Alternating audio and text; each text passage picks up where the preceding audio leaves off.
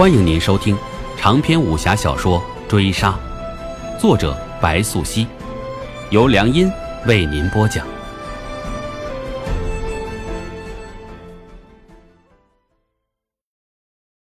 第六十六回，宰相府中秋家宴迫近，李林甫首次将府中巡查事务全权交予林业。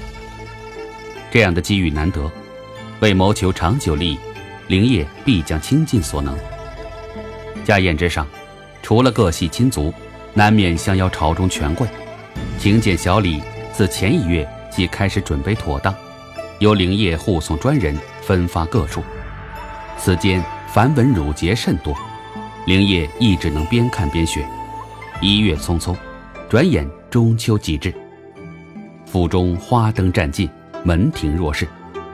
李林甫设下观月长轩，招待宴席，府中专置暖居，供宾客留宿。灵业责任之重，来宾中，不乏朝中权臣、皇亲贵胄，两百余人护卫，全凭他一人调遣。灵业时年虚岁十八，当夜衣着玄色酷奴，头戴绛红抹额，奴抹加身移刀侧佩，人站在水榭高处，一时轩昂两无。人逢照面相见，必对其合手施礼。苏子别来无恙啊！可知旁人为何敬畏你？卢真见罢灵业，笑起来，身侧相伴杨慎金，见过礼，且听灵业作答。世人不曾敬畏我，那是敬畏家主。你明知故问，是想考我，还是又想拿捏我的把柄，好戏弄我？他不敢了。杨慎金听得笑起来，瞥见卢真一眼揶揄，对灵业道：“我前日在李府中得一壶好酒，先来苏子到我府上，你我煮酒，好好喝上一杯。”十年李世之拜相，同李林甫左右相争，有好酒，不同我等相饮，却邀旁人。杨兄变了。此间。杨慎金话才落，身后来人一高大男子，相貌极俊，说着拱手作礼，见过灵业三人，自荐道：“在下皇甫为明。为明兄，常日在太子府上饮佳酿，前日还得见了太白公，得以小聚酒肆，赋诗对酌，鄙人羡慕的很呐。苏子不过与我有恩，我请他对饮一番。”哪里比得上贤兄啊！杨慎金话罢，又道：“听闻韦明兄近日在别院中金屋藏娇了，也不知是真是假。何人乱嚼耳根？那位娘子乃是我亲族家友，托我照料一番罢了。如今我族中家书才遭天火，而今堂弟也告假回乡，安葬族书，我又哪里来的闲情？”去进屋藏娇。皇甫为明叹气，杨慎金赔礼，灵业得空抽身退避，去忙安排诸多事务。回过头，卢真还亦步亦趋地跟着他，离着不远不近的距离，着实像个尾巴。你不去陪杨慎金，一路跟着我做甚？灵业没好气，声音不大，却认定卢真必能听见。我是担心你。你看你如今这番模样，像极了你父亲。我就怕这在座诸人，总会有人认出你来。我这可是关心你呀。卢真话没好话，又拿灵业取乐，也不知他是从何得知灵业的出生旧闻。这话才出口，即见灵业回过头，那双眼睛直勾勾的看向卢真，都是掩盖不住的杀意。可转眼。灵业却又咧开嘴笑了，面上的杀意全然不见，平常道：“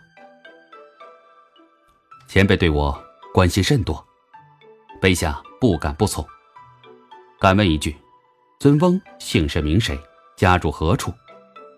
灵业已学会和卢真过招，他晓得卢真意欲扰乱他的心智，已了然卢真就算知道他父亲姓甚名谁，亦不会告诉他。他这是见招拆招。欲叫卢真好看，哈哈哈哈！小叶，你学坏了。进京不多时，周身全是老奸巨猾的狐臭味道，叫我好生爱慕呀。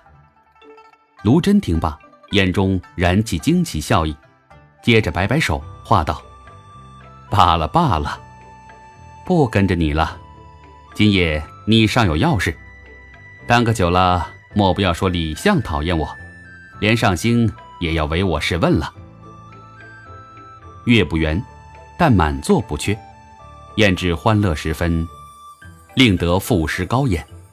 人生既一世，掩乎若飘尘。就是此时，琴声戛然而止，有人落水了。水榭栏杆处忽然大声喧哗起来，灵叶自李林甫身侧飘然而落，人就立地凉亭之上，俯瞰众生相。但他没有出手，见落水之人即将沉池。周遭护卫推让人群乱成一锅粥，他淡淡看定李林甫所在方向，面色平静，对那落水者的呼喊置若罔闻。何不测高足，先具要路金。但就是这溺水者的声音渐渐消失之时，忽然有人自黑夜里现身，灵夜出手，一刀自掌中划出，流星般落地，就栽入那现身者身前的青石地板上，咚的一声。沉闷压抑，杀气如刀，刀如人力。现身者无畏，挑地起，劈刀如扫，便将灵叶的刀一击两断。这挑衅味十足，动容灵叶落地，忽然出手，灵力短笔，一尺又二寸，贴着来者的面，腥风大作，要死人了！来者开口，一张西域面庞映入灵叶眼中。闻他答：“只要我在，这里谁都不会死。”灵叶化落，刀入袖中，翻身破空，忽然遁入池塘，将溺水者捞出，一掌击中他胸腹。就见那人猛烈咳嗽起来，竟是个与灵叶年岁相仿的少年。无为受穷贱，坎坷常辛苦。喧哗人群汹涌，灵叶飘身远隐，并不与人相交，转瞬消失在月晕之下。直至一个时辰后，他再次现身李林甫身侧。已是退避旁人，月下人影成双。你可知今日落水之人是谁？那个老人回过头看向灵叶，难得的露出凶相。太子之子，皇孙李处。灵叶答得平淡，面上并无表情，接着问言：“你可知今我何意？”卑下不敢知，不想知。灵业作答，答得李林甫笑出声，笑得有些狰狞难看。你去吧，杀了黄甫斌，提头来见我。本回追杀播讲完毕，感谢您的收听。